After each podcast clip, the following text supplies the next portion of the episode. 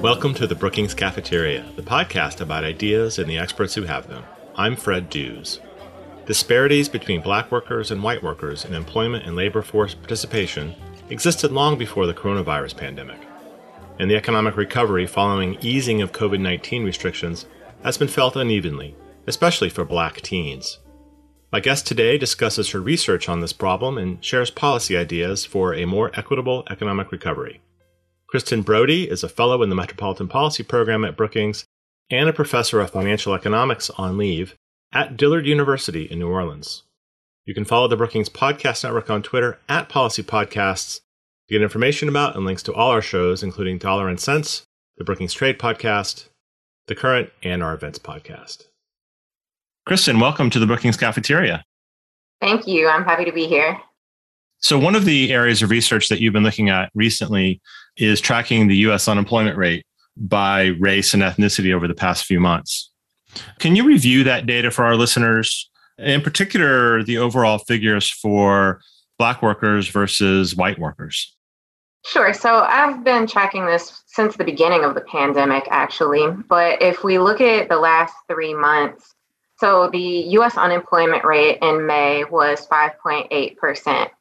But if we break it down by race, for white people, it was 5.1%, Asian American 5.5, Latino was much higher at 7.3 and black was the highest 9.1% for black workers so if we go to june and july things get better overall by july so it went up slightly in june to 5.9% but then down to 5.4% overall and so we saw these decreases for other races as well. So for Black, it went from 9.1 down to 8.2 in July for white in May from 5.1% down to 4.8 in July, but we still see that the black unemployment rate is by far the highest at 8.2% in July.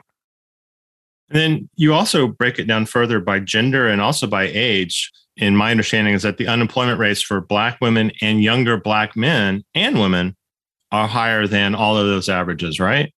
Yeah, so July was interesting because in July, the unemployment rates for all of the other groups went down, whether slightly or more significantly, for everybody except for Black teens ages 16 to 19.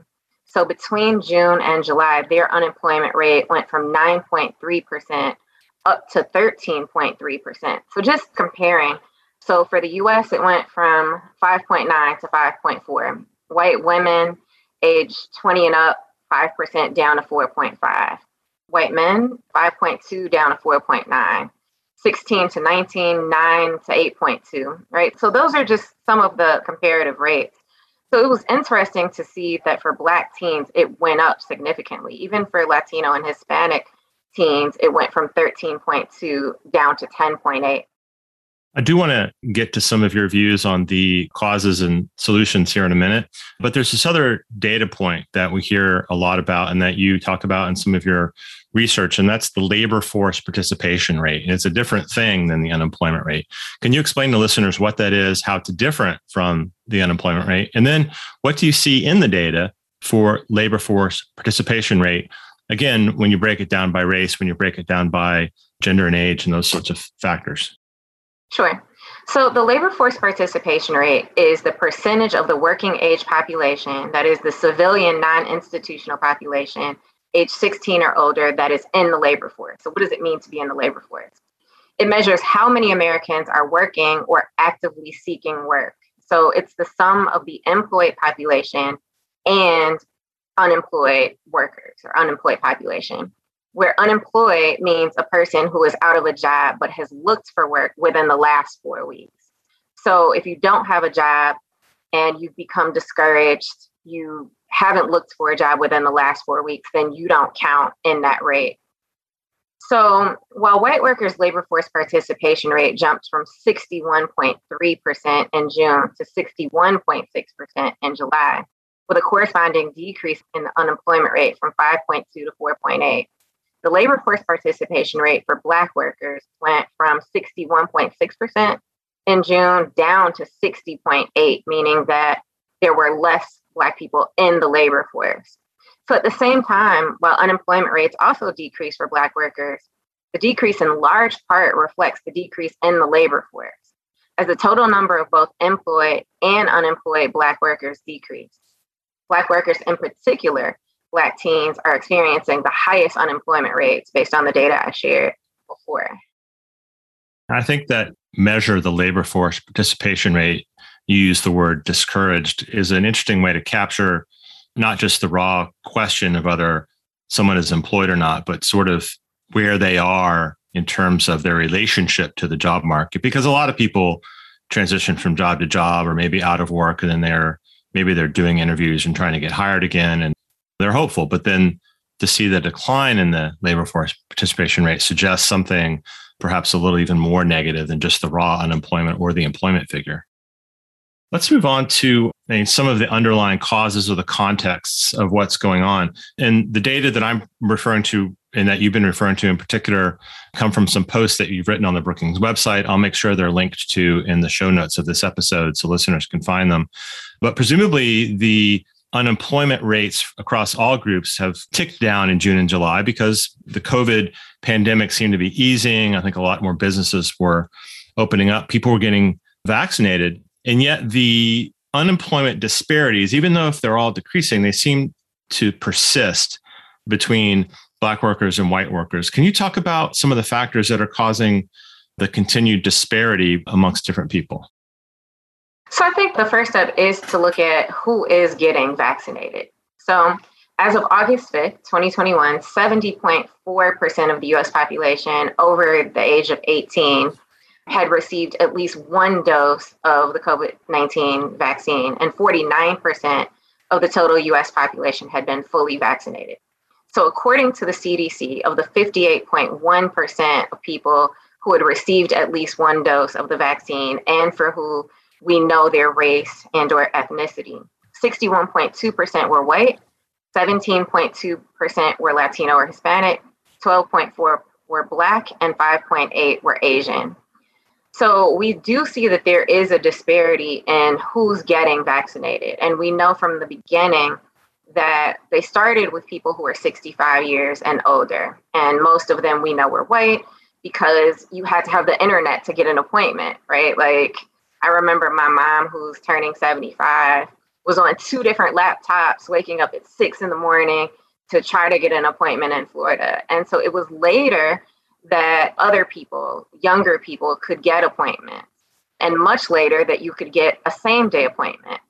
So, who has time to do that, right? Retired people, people with money, people with flexible salary jobs, right? Not people who don't have that flexibility, right? Who may not have the internet at home. So, those people were behind in getting vaccinated from the beginning. So, we can't just say now everybody has the opportunity to get vaccinated and think that that happens by magic. People have to take off work, they have to find childcare, they have to figure out where they're supposed to go to get vaccinated. They have to have transportation to get there.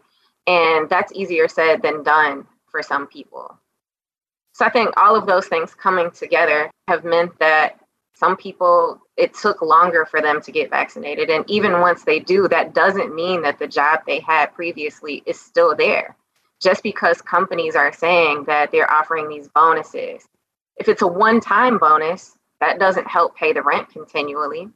And it doesn't mean that that job is something that everybody is qualified to do or that they have childcare for getting there to go to the interview or to actually start the job.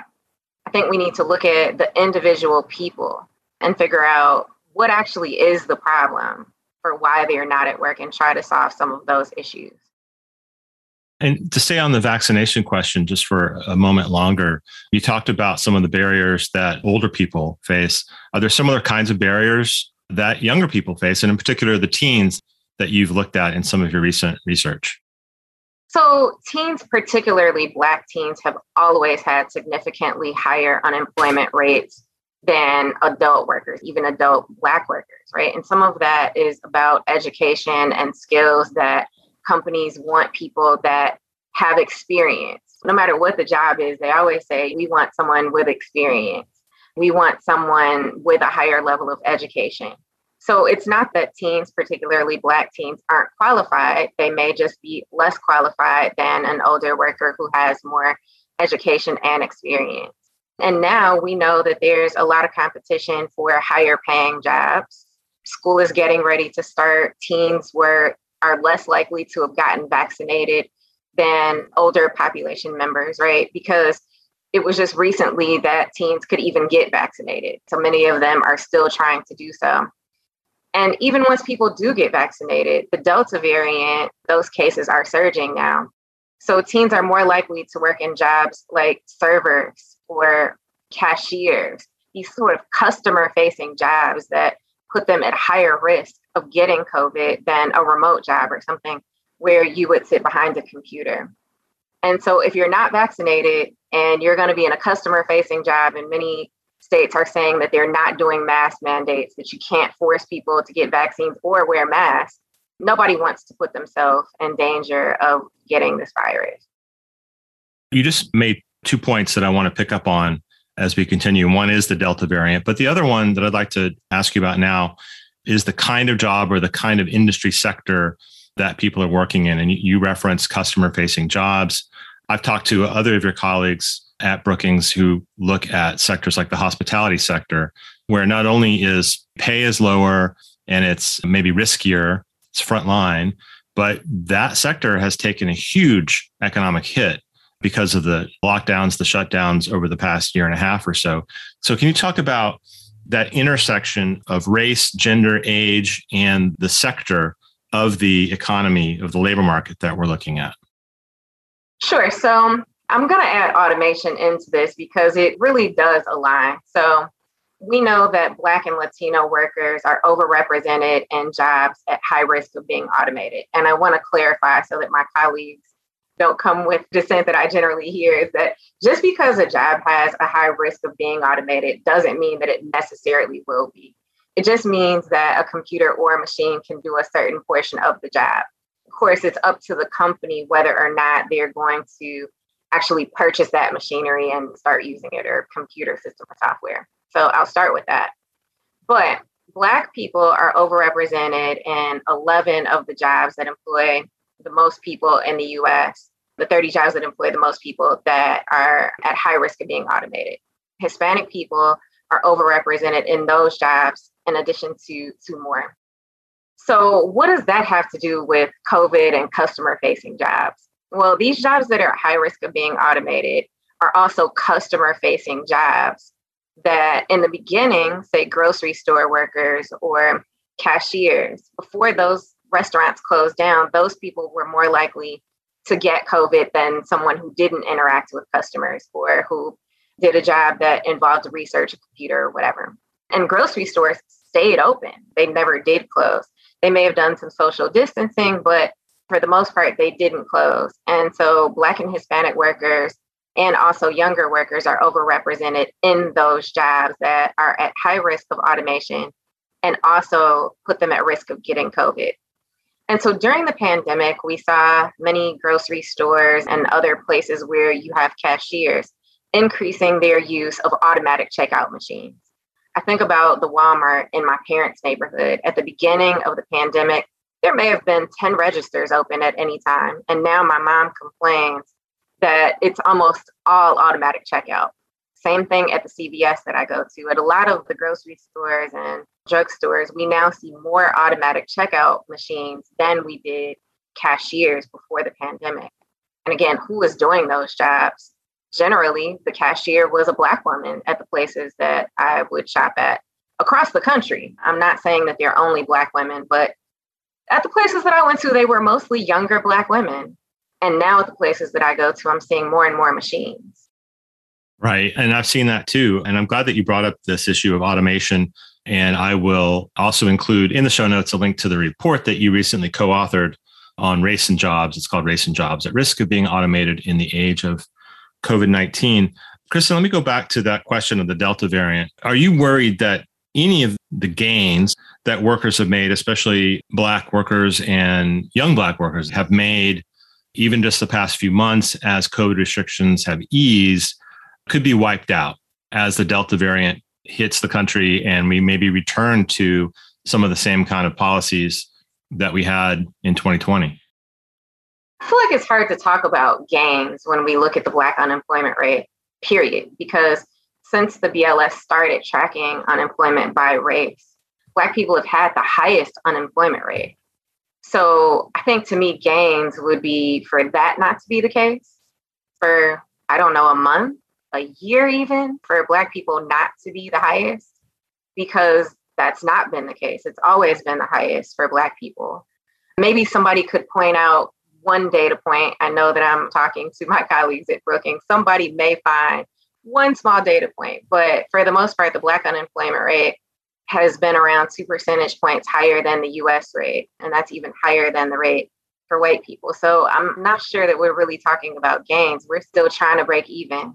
Like, of course, we all want to get ahead, but we're not even to that point, honestly. Black people do have a higher unemployment rate. We have lower wealth. We are less likely to have been vaccinated. So I think that we need to find equity before we talk about getting ahead. And those inequities, especially around wealth in Black households and employment rates, have persisted and existed long before COVID, right? Absolutely. So we know that again from the time that many of these data points even started being tracked. But COVID has exacerbated many of those data points. We know that Black people were more likely have comorbidities that would put them at risk of getting COVID. I, of course, am not a medical doctor, but I have heard that there's a connection between COVID and diabetes, which we know Black people and Hispanic people are more likely to have. Again, just looking at the job types that Black people are employed in, we're more likely to put them at risk of getting COVID. And then when we look at insurance and healthcare and access to quality healthcare if you get the virus, and we still don't know what the long term effects are. And even for people who have been vaccinated, we know that the Delta variant is more transmissible. And so even if people don't get very sick initially, we don't know what the long term effects are for people who get COVID or the Delta variant of COVID who have been vaccinated. So, Kristen, as we look ahead, what kind of policies are you thinking about that could address some of these issues, especially the high unemployment rates, the persistent high unemployment rates, and lower labor force participation rates among Black workers in particular? I think the first step is to stop blaming them for their circumstance. Many companies complained that though they were increasing wages and offering bonuses, that they still couldn't get workers, or saying that it was because of the various types of unemployment benefits that people weren't working because they were getting the benefits, right? But the problem is, if you make more money on the benefits than you do going to work, that in itself is a problem. So we've seen prices on everything else go up over the years gas and education and all kinds of things, but wages have not gone up to match all of those prices that we've seen go up. So we need to think about paying people a livable wage, not just Black people, but everyone, so that people can actually afford to make ends meet and maybe even save some money, right? Wouldn't that be a novel thought if people could actually save for a rainy day? I'm sure you've all seen the studies about the percentage of people that don't have $400 for a rainy day, let alone to make it through a whole pandemic. So I think we need to look at what is a livable wage and helping people to be able to make that. We need to provide education for people who want it and need it. And no, I'm not saying that because someone doesn't have a higher level of education that they shouldn't have a job. I'm simply saying that we need to increase the availability of education for people who want and need it. We need to increase broadband so that people actually have access to the internet so that folks aren't trying to go and sit outside of a McDonald's or a Starbucks to be able to try to use their internet to do things like try to find out where they can get a test, a COVID test or a vaccine, or maybe look for a job. I think we need to continue to disaggregate data and not just say that the overall US unemployment rate has gone down or up or whatever, and actually look like I've been doing at these rates by age, by gender, and by race to see what's going on with different portions of the population overall and in different states and communities so that we can figure out how to help individual communities, not just the whole country. I'll just again point out to listeners that in your research and in the research of many other Brookings scholars, there's so much about all of these issues that they can go and learn more about. And I've had a number of podcast discussions on some of these issues as well. But let me ask you one more question, Kristen. The term you just used, disaggregate. I remember a professor of mine in graduate school said, disaggregate, disaggregate, disaggregate. And that's so key. And so when we think about policies, when you think about policies to address, again, the high unemployment rates and low labor force participation rates, are there more specific or different kinds of policies that you're thinking of, especially when it comes to Black teenagers? Yeah, definitely. I think some of those are related to transportation. I'm thinking about partnership between Kentucky State University and Toyota in Kentucky, where they provided transportation for the students to get to the internship, right? They didn't just say, here's this internship. And it wasn't all that far, but you couldn't walk, right? And so some of the students may have missed out on the internship if they didn't have transportation, right? So thinking about how to do that in a particular area. Is it a Metro card? Is it ability to use Uber somehow, right? Like I can't say that that's a national policy because we know that transportation availability is different in different communities. So figuring out is that a barrier for teens to get to work? And if it is, solving it in those various communities or municipalities. Is it a matter of education not matching what companies want? And if it is, then talking to high schools and community colleges to figure out how what's being taught matches up with what companies are seeking. Is there communication between the folks doing the hiring and the folks doing the training and educating? And if not, make that particular connection. Is it a matter of broadband and not having a computer or internet at home? And if it is, then working with Comcast or Verizon or whatever the internet provider is to try to provide internet access or to provide laptops or tablets if that's the issue. So these are just some of the things, right? I mean, I'm thinking about universities that I've worked at where there was a relationship with a clothing company like J.C. Penney that could provide professional attire if that was necessary. So I don't want to say any sort of like broad-based policy because I don't know for any particular population, right? But I think that's the whole point we need to see what's going on in particular communities and municipalities so that those specific issues can be fixed, not just some blanket policy that may not be effective in particular locales. I think that the research that scholars like yourself and others are doing is really illuminating these kind of challenges across the board and in particular in different kinds of places. So, Kristen, I want to thank you for sharing with us your time and your expertise today. Thank you for having me. You can learn more about Kristen Broady and her research on our website, brookings.edu.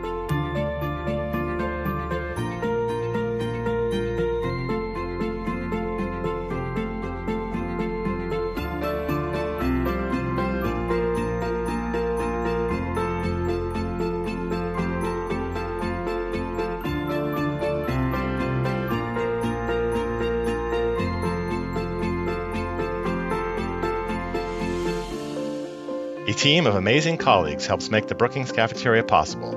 My thanks go out to audio engineer Gaston Reboredo, Bill Finan, director of the Brookings Institution Press, who does the book interviews, my communications colleagues Marie Wilkin, Adriana Pita, and Chris McKinnon for their collaboration, and finally to Soren Messner Zidell and Andrea Risotto for their guidance and support.